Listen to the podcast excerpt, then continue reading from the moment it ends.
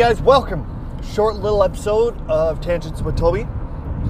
This week, what I'm going to be doing is I'm going to be talking about something that kind of blew my mind when I was having conversation with one of my clients.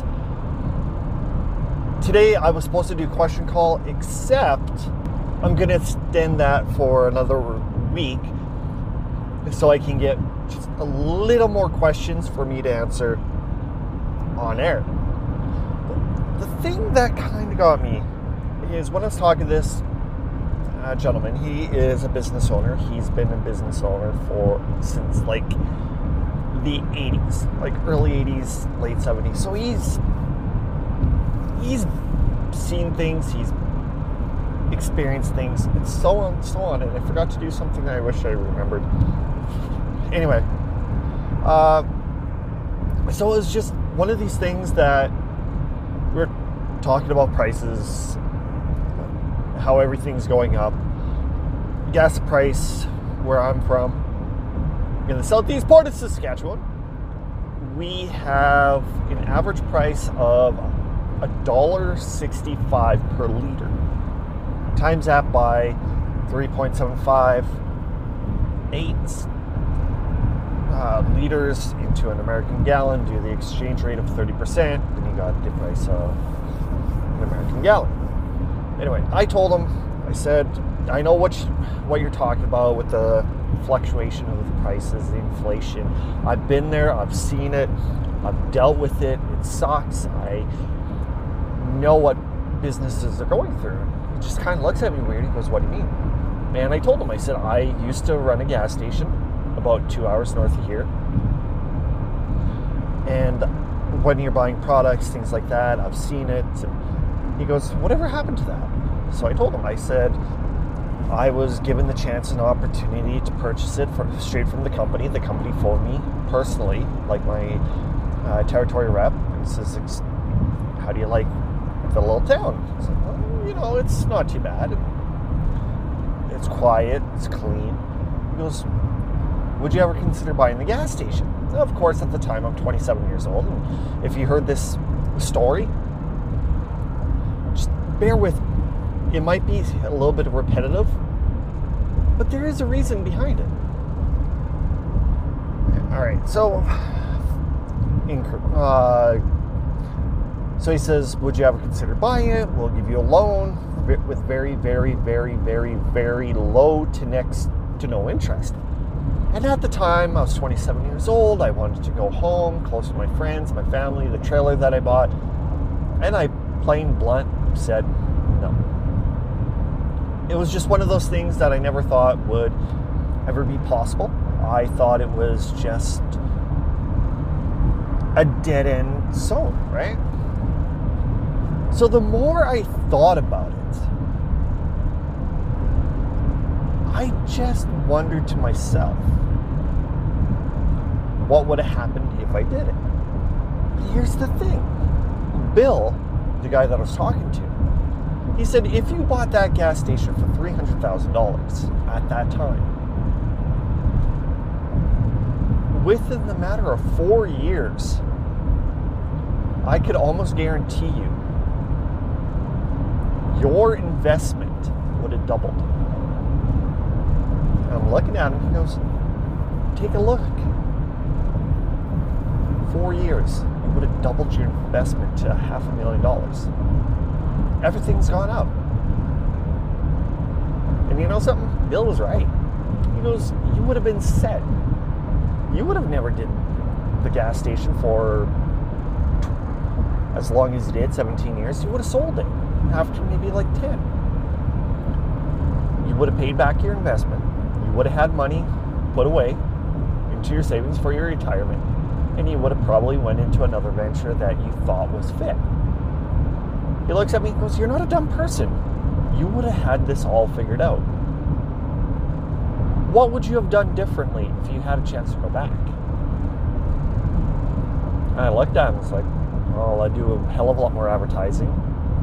I would have bought more stuff in the store. And I would have, and I basically told him I would have brought this in, I would have brought that in, did this, did that, did this. I would have paid more attention I would have worked a little bit more hours. Da, da, da, da. He goes, see, within four or five years, you would have been working high, you would have been making the cash, you would have been booming. So then I told him, I said, yeah. And you know what the funny thing is? If you took what in my one year that I stayed at that gas station from when I started to when I left, liters every day they went up. They almost doubled. In-store sales when I have products, I was making a killing. Cigarettes, we were making a killing. I even had other gas stations ask about pricing on products within the store. And I had an argument with one of the gas stations because they thought that I was underselling myself and underselling them. So we got into a little bit of an argument. I said, look, I'm selling them for like a dollar fifty more here than back home. And the person goes, That's impossible. It's like, no, no, it's not. We're making a killing selling tobacco up in Melville. They're like, no, you're losing money. It's like, no. Yeah, this uh, drugstore is actually losing money because they're selling them cheaper than you. So, well, tell them to raise the price. I'm not moving. And we had like for a good, excuse me, three minute conversation. We were arguing back and forth. And I said, fine, call me back in 10 minutes. I'm going to phone my boss. I'm going to make a proposal to decrease our price so our price of tobacco is the exact same of Weyburn. And the person goes, You can't do that. It's like, You want to bet? Try me. So the person was just like absolutely dumbfounded. So the person's like, Fine. Hangs up on me. So I phone the boss. It's like, Okay, Rick, this is what's happening. Extra Food's getting pissy ass at me because the price of tobacco's to them is way too low. I'm actually forcing other companies around town to lose money. And he goes, Okay, so what do you want to do about it? I said, Let me lower my price of tobacco to the price of Weyburn. And he goes, Why? I want to make a stance and I want to prove to these guys that they can't push me around. He goes, Fine, lower the price. If you do, let me know. I said, Not a problem. 10 minutes later, they phone back.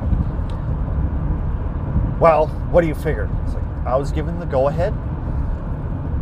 If I wanted to, I can lower my price down to the Weyburn price. And what's that? So I told them all the prices. And let me tell you, some of their pricing was like literally a dollar and a half to two dollars more than what Weyburn was paying. And they're like, well, you can't lower it, you're gonna lose money. It's like, no, I'm not. Then again, we're in an argument. They they're like, fine. How? Where are you buying your tobacco from? It's like from your sister uh, company. What? What's that mean? The wholesale store. No, that's impossible. Uh, no, no, it's not. We were actually buying bulk tobacco from the wholesale store every single day. No, no, you're not. That's impossible. Do you want me to lower the price? I lower the price. You guys have to go lower than me or match me, and you're going to lose the money, not me. We're still going to make profit. So they, like this company, just was on my case like massive. Then they finally said, keep my price the exact same. They'll match it, but I had to bring one particular brand up. So the other company deep within the community could actually make money off of it. And I started laughing. It's like, fine, deal. So I phoned back. It's like, yeah, Rick, we come to an agreement. They were really pissed off. They were freaking the F at me, saying that it was almost next to impossible to do what I wanted to do.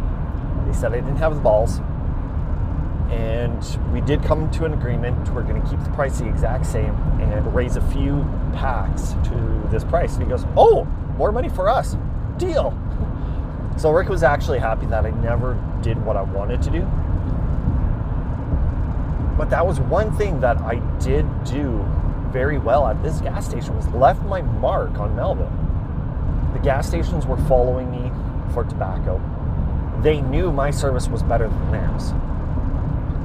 Because when I first started, I was doing like 1,300 liters a day. That was like nothing. Those were mostly like big ass cities. That was basically it. Then by the end, I was doubling. I was like around the 32, 34 mark, 3,400 liters, which was outstanding for that particular station and where I brought it from. And we actually had a few days where we were in the 4,000 liters, and one day we actually beat Weyburn with 5,800. The last day, this is the best part. The last day that I was at that station, we did 5,800 liters, and the boss is like, phones me up like the next day because I had to email him the stats, and he goes, oh, "You mean 3,800?" It's like, no, 58. He goes, "What?" Yeah, 5,800. Well, that no, it's like, yeah, all the stats are right. He goes, "How?" It's like there's a baseball tournament, people are coming in, massive, overflowing. I'm just waiting for a shipment of gas because we're almost out. Goes, oh, Fas Gas must love you for that. It's like, yeah, they actually did. I made a pretty good profit that day in stores and in gas. But the one thing that pissed me off to this day is I, the one thing that I massively did wrong. And make sure anybody who's listening to this understands if you're in a community and you're running a business, pay attention to the newspaper. I don't care if you have to go out physically buy a newspaper or sign up to groups on Facebook, websites, uh, follow everything, events on the radio, but make sure you figure this out. Follow the events within the community. That day that I did 5,800 liters, we had next to no ice. I didn't realize that there was a huge baseball tournament, and all of a sudden, people were coming in looking for ice. I phoned our ice company and I said, okay, look, we have a freezer, it's empty. I have $400 of cash. Can you come fill it up? And it was a weekend. And the ice company said, no. It's like, for 400 tack on an extra 50 cents a bag. I don't care. We need this cooler stocked. I'm pretty sure if you come with a whole container, like a whole like semi full of ice to all your spots here in Melville, you will sell all the ice. I can almost guarantee you. And they're like, no, sorry, we don't do that. You're not, we don't come in till next Wednesday. I don't need the ice Wednesday. I need the ice now. No, sorry, we don't do that. So just because of me not paying attention, it hurted me that whole entire weekend in stores because they like wiped me dry as well as ice. Did good in gas. Did good at the start, then it trailed off. But that's my biggest thing. If you have a chance and opportunity, look around and see exactly what is there. Just advertisement. Learn about your community. That was one of the biggest mistakes that I did. The second mistake was actually not taking it. And even to this day, like when Bill told me what I could have had sitting in my bank account right now, it would have blew me away.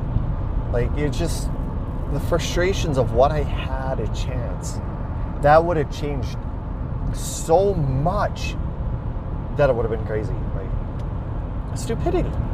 I guess it wasn't stupidity. I guess it was a lesson. And sometimes learning a lesson could be the hard way. And let me tell you, the more I'm talking about it right now, the more I'm realizing that lesson that I learned and the lesson that Bill told me, unbelievable. It really is. That's all I can say. Like, frick, man. Just, wow, god dang it. I better go. I'm blowing my mind like. All right, so I'm gonna end the episode now.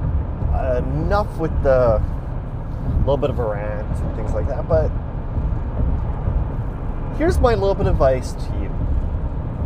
If you have a chance to do something like this, like to own a business, just remember one thing hard work goes a long way. Most po- podcasters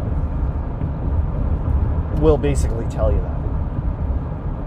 Sometimes we don't make money off of our shows. Donations, yes. Uh, little ads here and there. Okay, you can get like two or three cents. But at, with podcasting, failure, you know, it happens to the best of us. Like I've had so many shows, and I learn. I seriously do. But when it comes to like owning a business, failing to some nobody wants to do because they don't want to end up bankrupt. They don't want to owe people anything. They just don't want anything like that. But in reality, if you don't try, then how do you know? And that was my biggest problem. So I had a chance. I know what I could have did, but I never did it. I failed even before I tried. Don't do that. Just go out, try, and do it. All right. Um, yeah, that's basically it. I kind of zoned out there. So, what I want you guys to do is email me any questions for question call tangentswithtoby at gmail.com. Anything you want, any advice, my opinion, whatever, email me it. And we can go from there. Uh, Facebook, Instagram, Twitter, Tangents Toby. Whee! and let's get the party started. Until next time, you're tuned in to Tangents with Toby, and I will see you, excuse me, see you next Friday.